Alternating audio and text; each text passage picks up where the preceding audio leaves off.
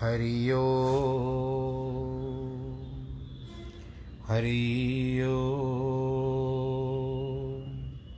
हरि ओ गुरुर्ब्रह्मा गुरुर्विष्णु गुरुर्देवो महेश्वर गुरुर्साक्षात् परब्रह्म।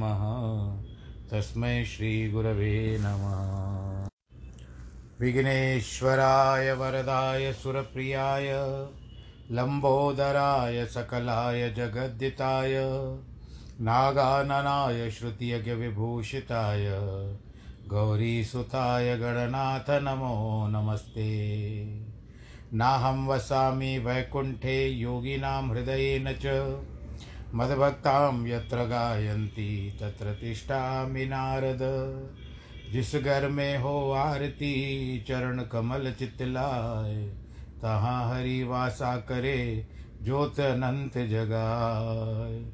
जहाँ भक्त कीर्तन करे, बहे प्रेम दरिया, तहाँ हरि श्रवण करे, सत्यलोक से आए। सब कुछ दीना आपने, भेंट करूँ क्या नाथ? नमस्कार की भेंट लो जोड़ू मैं दोनों हाथ, जोड़ू मैं दोनों हाथ, जोड़ू मैं दोनों हाथ। शान्ताकारं भुजगशयनं पद्मनाभं सुरेशं, विश्वाधारं गगनसदृशं मेघवर्णं शुभाङ्गं। लक्ष्मीकान्तं कमलनयनं योगिवृद्धानगम्यम् वंदे विष्णुं भवभयहरं सर्वलोकैकनाथं। मङ्गलं भगवान् विष्णु, मङ्गलं गरुडध्वज, मङ्गलं पुण्डरीकाक्ष, मङ्गलायस्तनोहरि। सर्वमङ्गलमाङ्गल्ये शिवे सर्वार्थसाधिके। शरण्ये त्र्यम्बके गौरी, नारायणी नमोऽस्तु ते। नारायणी नमोऽस्तु ते। नारायणी नमोऽस्तु ते। श्रीकृष्णगोविन्द हरे मुरारे, हे नाथ नारायण वासुदेव। श्रीकृष्णगोविन्द हरे मुरारे, हे नाथ नारायण वासुदेव। हे नाथ नारायण वासुदेव श्रीनाथ नारायण वासुदेव हे नाथ नारायण वासुदेव श्रीनाथ नारायण वासुदेव श्रीकृष्ण गोविन्द हरे मुरारे। हे नाथ नारायण वासुदेव हे नाथ नारायण वासुदेव हे नाथ नारायण वासुदेव। नारायणं नारायणं नमस्कृत्यं नरं चैव नरोत्तमं। देवीं सरस्वतीं व्यास ततो जयमुदीरयेत् कृष्णाय वासुदेवाय हरये परमात्मने। प्रणतक्लेशनाशाय गोविन्दाय नमो नमः। ॐ नमो भगवते वासुदेवाय। ॐ नमो भगवते वासुदेवाय। हरि ओं नमो भगवते वासुदेवाय।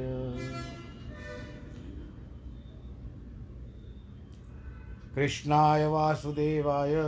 हरे परमात्मने प्रणतक्लेशनाशाय गोविन्दाय नमः।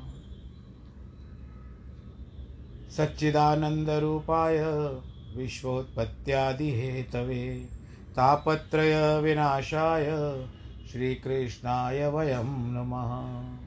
यं प्रव्रजन्तमनुपे, तमपेतकृत्यं द्वैपायनो विरह, कातर आजु आवह। पुत्रेति तन्मयतया, तर्वो विनेदुस्तं सर्वभूतहृदयं मुनिमानतोऽस्मि मुनिमानतोऽस्मि मुनिमानतोऽस्मि। बोलो, कृष्ण कृष्ण कन्हैया, लाल की जय। गोवर्धन गिरधारी, लाल की जय। श्रीमद् भागवत महापुराण की जय। प्रिय भक्तजनों, इतने दिन तक यहाँ पर हैदराबाद में कर्फ्यू लगा हुआ था। शाम के समय में एक बजे, पहले दस बजे, फिर एक बजे तक फिर वातावरण शांत हो जाता था, यातायात रुक जाता था। यदा कदा कुछ गाड़ियाँ गुजर जाती थी। अब फिर छः बजे तक हो गया है। यानी यातायात की सीमा पाँच से क्या छः बजे तक रहेगी? तो इसमें यदा कदा मैं बहुत प्रयत्न करूँगा अभी, लेकिन इस यातायात के आवागमन का मैं कुछ नहीं कर सकता। कहीं कहीं बीच बीच में थोड़ी सी ये आवाज़ें आ जाती है गाड़ियों की, जो हॉर्न बजाते हैं। देखो, अभी भी बजी। तो आप मुझे मेरे साथ सहयोग करें। बहुत प्रयत्न किया है, परंतु कुछ भी नहीं हो पाता है। जो प्रभु की इच्छा। बस हम केवल इन सब बातों का त्याग करके कथा पर ध्यान दें फोकस करें। अब हम कथा में जो है, पाँचवें स्कंद में की कथा है, इनका भी अंतिम छोर चल रहा है। कुछ अंतिम अध्याय बचे हुए हैं। इन अंतिम अध्यायों में क्या बताया जाता है? सुखदेव जी राजा परीक्षित को कहते हैं, राजन देवता जो होते हैं ये भरत खंडी भरत खंड की प्रशंसा करते हैं। हम लोग जिस तरह से भरत खंड में रहे हुए हैं ना प्रशंसा करते हैं। उनमें इस, इस खंड में जन्म लेने वाले की लालसा सदा बनी रहती है। देवता भी तरसते हैं क्योंकि भारतवर्ष की भूमि एक कर्म भूमि है। ऐसे उत्तम खंड में जन्म पाकर विषयों में आसक्त हो उसको जानो कि वो परम अभागा है। आप पृथ्वी पर आकर के भारत भूमि में जन्म लेने के पश्चात आप विषयों में फंसे हो तो बस आप जैसा अभागा कोई नहीं है। मतलब कि भगवान ने आपकी बुद्धि को ग्रस लिया है। सुखदेव जी कहते हैं, राजा परीक्षित, कोई कोई ऋषि कहते हैं कि जम्बू द्वीप के आठ उपद्वीप हैं। ये जो हमारा भारतवर्ष, ये जम्बू द्वीप के अंदर में आता है। और इस जम्बू द्वीप के आसपास आठ छोटे द्वीप है। जम्बू द्वीप तो बड़ा है, बहुत बड़ा है। मगर राजा के पुत्रों ने यज्ञ घोड़े ढूँढने के समय, जब पृथ्वी को चारों ओर से खोदा था, तब उन लोगों से ये सब द्वीप बन गए थे। इन सब द्वीपों के नाम क्या है? यथा एक है स्वर्गप्रस्थ, दूसरा चंद्र शुक्ल तीसरा आवर्तन, चौथा रमणक, मंदहरण, पांचजन्य सिंहल और लंका। आपको ये भी पता होगा कि पहले भारत ये लंका को सिंह सिंहल प्रदेश भी कहते थे। हे भरतवंश, इस प्रकार के जम्बू द्वीप के खंडों का विभाग यथा योग्य मैंने आपको वर्णन किया है। अब मुनिवर कहते हैं कि राजन, अब प्लक्ष आदि छह द्वीपों का प्रमाण, लक्षण और आकार से वर्षों के विभाग का वर्णन करता हूँ। जम्बू द्वीप के विस्तार का जितना परिणाम है, उतना ही अर्थात लाख योजन यानी चार सौ लाख कोस विस्तार वाले लवणा, लवण सागर से घिरा हुआ है। यानी सारा जो नमक का सागर है ये। इस कारण इस प्रकार जम्बू नामक द्वीप से सुमेरु पर्वत गिरा हुआ है। जहाँ से सूर्य भगवान की यात्रा आरंभ होती है। ऐसे ही प्लक्ष द्वीप भी लक्ष्य योजन विस्तार वाला लव, लवण सागर से घिरा हुआ है। यह प्लक्ष द्वीप पहले कहे हुए जम्बू द्वीप से दूना बड़ा है। इस द्वीप से लवण समुद्र गिरा हुआ है, अर्थात जिस प्रकार बाहरी भाग के उपवन में खाई गिरी रहती है, वैसे ही प्लक्ष द्वीप से लवण समुद्र गिरा हुआ है। वहाँ पर एक बड़ा भारी प्लक्ष का वृक्ष है। उसकी ऊंचाइयों का परिणाम, परिमाण पहले के हुए जम्बू वृक्ष के समान है। अर्थात ये भी एक लाख योजन ऊँचा है। यानी ऊंचाई इतनी जड़े, हमारी पंद्रह सौ, अगर जापान की सौ मंजिला बिल्डिंग भी ले लो तो भी उससे ज़्यादा है। इस प्लक्ष वृक्ष में इस द्वीप का नाम प्लक्ष द्वीप है। यह वृक्ष स्वर्ण के समान रंग वाला है। इस द्वीप में सात जीवा वाली अग्नि रहती है। राजा प्रियव्रत के पुत्र इद्मजीव, इस द्वीप के अधिपति ने इस द्वीप को सात द्वीपों में विभक्त कर दिया। अपने सात पुत्रों का इस प्रकार के वर्ष को के ऊपर ही थे। उनको समर्पण करके समाधि लगाकर आत्मयोग से अपने शरीर को त्याग दिया था। इद्म जीव के इन सात वर्षों के नाम हैं शिव, यवस, सुभद्र, शांत, क्षेम, अमृत, अभय। इन सातों वर्षों में सात ही तो पर्वत अतिशय प्रसिद्ध है। सात ही नदियाँ विख्यात है। उन सात प्रसिद्ध पर्वतों के नाम हैं मणिकूट, वज्रकूट, इंद्रसोम ज्योतिष्मान स्वर्ण, हिरण्य हिरण्य शिष्टि और मेघमाला। प्रसिद्ध सात नदियों के नाम यह है अरुण, निमृणा, अंगिरसी, सावित्री, सुप्रभाता, रितंबरा, सत्यंबरा। इन सब महानदियों का जल स्पर्श करके से पुरुष का राजस तामस गुण नष्ट हो जाता है। यहाँ के स्थानीय हंस, पतंग ऊर्ध्याग्न और सत्यांग नामक चारों वर्ण के हज़ार वा आयु वाली हो जाती है। इसका दर्शन और स्वरूप देवताओं के समान होता है। इसीलिए वे लोग विद्या से जो भगवान वेदमय, सूर्य अंतर्यामी आत्मस्वरूप है, उनकी वेद त्रयी से उपासना करते हैं और इस मंत्र का जाप करते हैं। प्रयत्न से विष्णु रूपम यत्सत्य सत्य ब्रह्मण, अमृतस्य च मृत्योश्च सूर्यमात्मा न मी मही।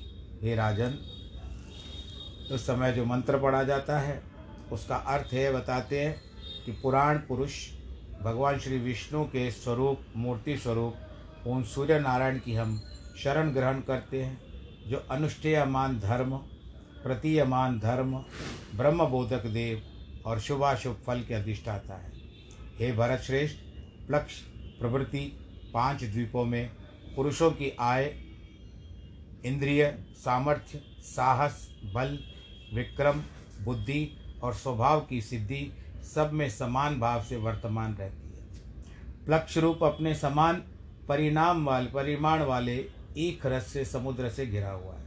वैसे ही शालमली द्वीप जो प्लक्ष द्वीप से दुगना बड़ा है, वह भी अपने समान परिमाण वाले मदिरा के समुद्र से गिरा हुआ है।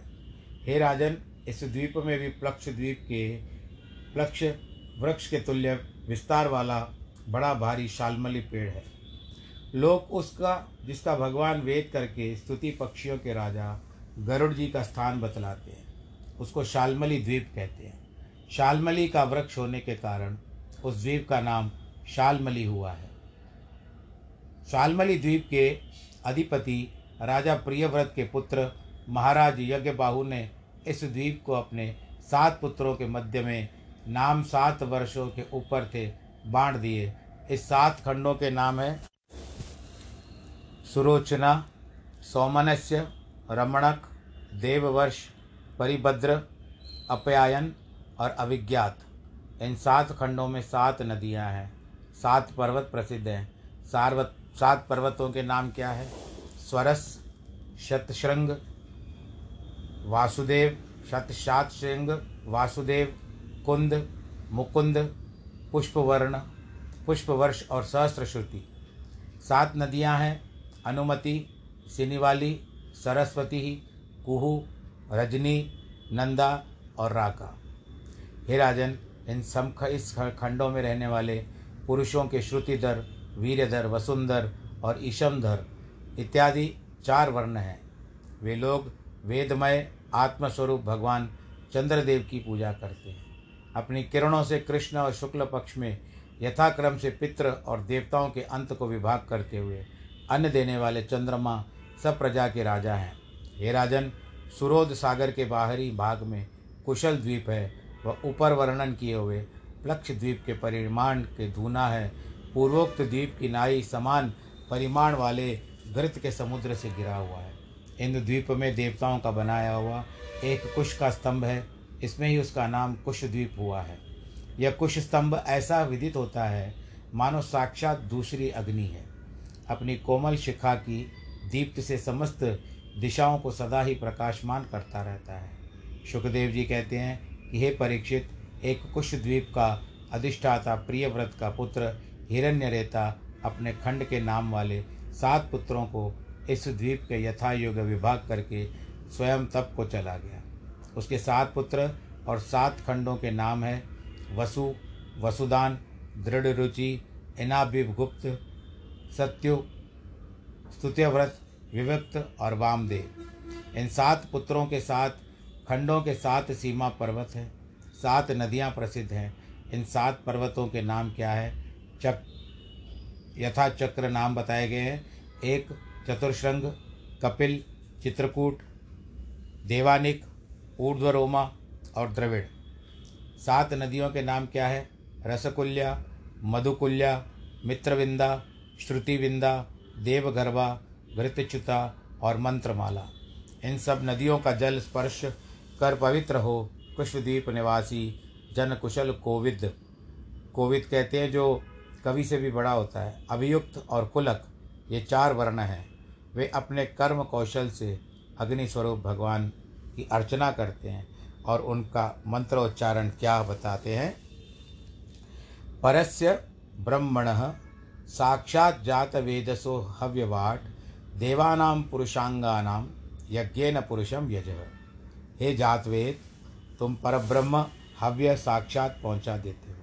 इस कारण देवताओं के यज्ञ द्वारा परम पुरुष भगवान की अर्चना करते हुए उनके सब अंगों के नामों से दिया हुआ हव्य अग्नि में समर्पण करते हैं। हे राजन, ऊपर कहे हुए कुश द्वीप के बाहरी भाग में क्रौच द्वीप है। यह द्वीप कुश द्वीप से परिमाण से दूना है। जिस प्रकार कुश द्वीप घृत के समुद्र से भरा हुआ है, उसी प्रकार यह द्वीप जो है क्षीर सागर से भरा हुआ है। इस द्वीप में क्रौच नामक एक श्रेष्ठ पर्वत है। इस कारण यह द्वीप क्रौच द्वीप नाम के नाम से प्रसिद्ध है। यद्यपि स्वामी कार्तिकेय जी ने अपनी शक्ति से इस पर्वत के किनारे के कुंज तोड़ दिए थे। फिर भी यह पर्वत चारों ओर वाले क्षीर सागर के जल से सींचे जाने और जल के देवता वरुण जी से रक्षित होने से निर्भय हो गया है। इस क्रौंच द्वीप का अधिष्ठाता प्रियव्रत राजा का धृतपुष्ट नामक पुत्र हुआ। उसने अपने द्वीप को अपने सात पुत्रों के नाम के अनुसार सात खंडों में विभाग कर दिया और उन खंडों को पुत्रों की अधिपति रूप से स्थापित करके आप चले गए। उन वासुदेव के चरणों का आश्रय लिया। हे राजन धृतपृष्ठ के सात पुत्रों के नाम हैं आम मधुरूह मेघपृष्ठ, सुधामा, सुदामा, छोटा नाम वो सुदामा नहीं, सुधामा ब्राजिष्ट लोहतीर्ण और वनस्पति। इन सातों खंडों में सात पर्वत हैं, सात महानदियाँ हैं, अतिशय प्रसिद्ध है। उन सात महानदियों के नाम है, अभया, अमृतौगा, आर्यका, तीर्थव्रती वृत्ति रूपवती पवित्रवती और शुक्ला। इन सब नदियों का जल अति पवित्र और निर्मल है। इन खंडों के रहने वाले पुरुषगण जल को पीते हैं। पुरुष ऋषभ, द्रविण, देवक इत्यादि खंडों के रहने वाले चारों वर्ण जल अंजलि से जलमय वरुण भगवान की पूजा किया करते हैं। और ये मंत्र पढ़ते हैं कि आप पुरुष वीर्यास्त पुनंत पुनंति भूर्भुवस्व तान पुण्यति पुनीता भीवग्नि स्पृशा महात्मना भुव। हे आप आप जल को कहते हैं। आप लोग सुनते हैं ना, ओम द्यौह शांतिरंतर गो शांति पृथ्वी, शांति आराप, यानी आप उसमें आ जाता है वो जल का। आप लोगों ने ईश्वर से सामर्थ्य पाया है। इससे भूलोक भूअरलोक और स्वर्गलोक में, त्रिलोकी में आप पवित्र करते हो। हम आपका स्पर्श करते हैं, हमारे शरीर को पवित्र करो। अपने रूप से पाप का नाश करते हो, इसलिए सरलता से हमको पवित्र करो। हे राजन, इस द्वीप से आगे शाक द्वीप है। उसका विस्तार बत्तीस हज़ार लक्ष्य योजन का है। यह द्वीप भी अपने समान परिमाण वाले दधि सागर से चारों ओर घिरा हुआ है। इस द्वीप में शाक नामक एक बड़ा भारी वृक्ष है। इस वृक्ष के पत्ते भीतर से बड़े, कड़े स्पर्श वाले और बाहर से कोमल स्पर्श वाले हैं। तो इस वृक्ष के ही इस द्वीप का नाम हुआ है।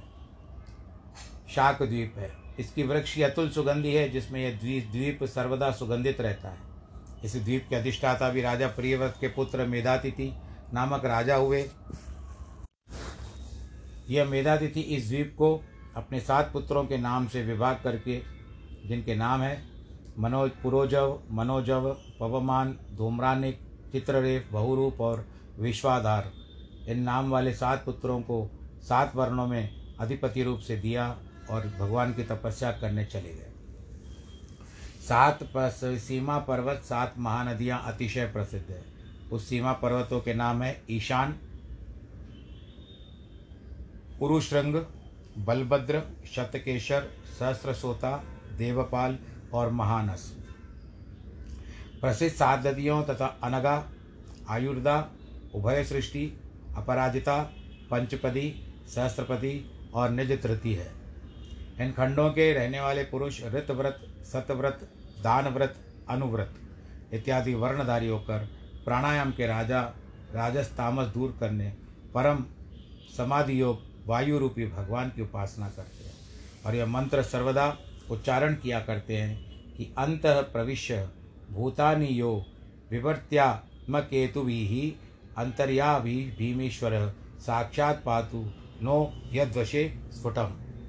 जो प्राणाद की वृत्ति द्वारा सब प्राणियों के अंत में, अंतर में प्रविष्ट होकर उनका प्रतिपालन करते हैं, सबके अंतर्यामी साक्षात ईश्वर हैं। सब जगत जिनके अंतर विराजमान है, वह भगवान वायु हमारी रक्षा करे। इस प्रकार दधी जल सागर के ऊपर पुष्कर द्वीप है, यज्ञ द्वीप, शाक द्वीप से विस्तार दुगुना अर्थात चौंसठ लाख योजन का है। यह द्वीप चारों ओर अपने समान परिमाण वाले शुद्ध स्वाद जल से, समुद्र से बाहरी भाग में सब भांति घिरा हुआ है।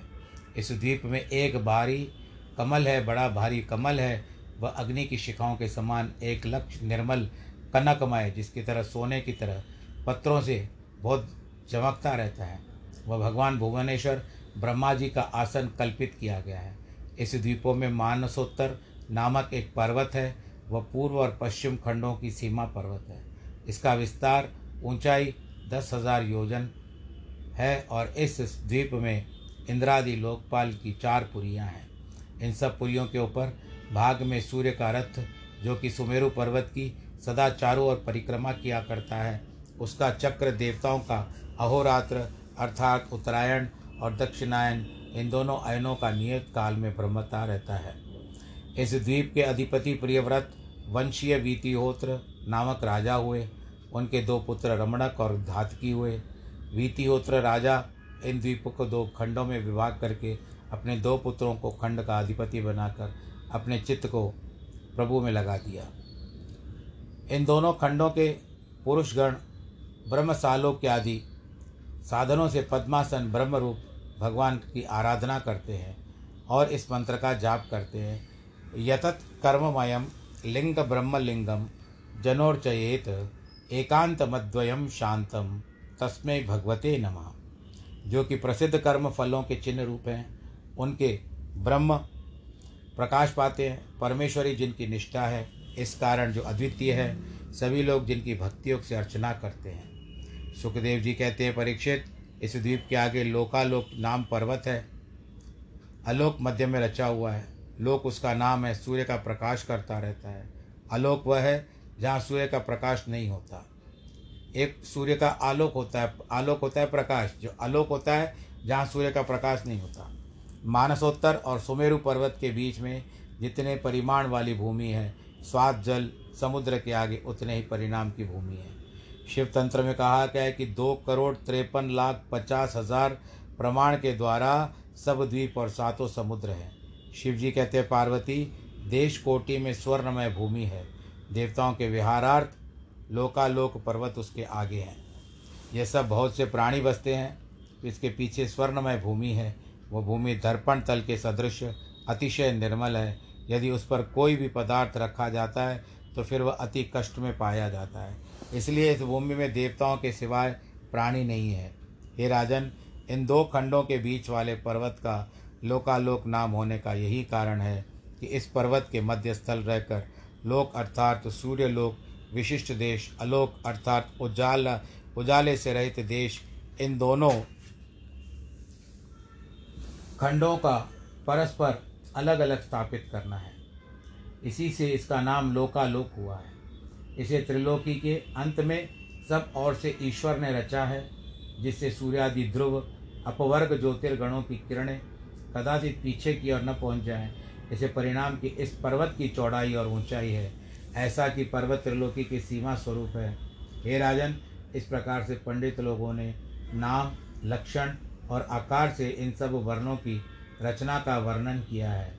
हे भरत भरत भरतवंशावंत जिस लोकालोक पर्वत की कथा पहले कही है, वह पचास कोटि योजन है।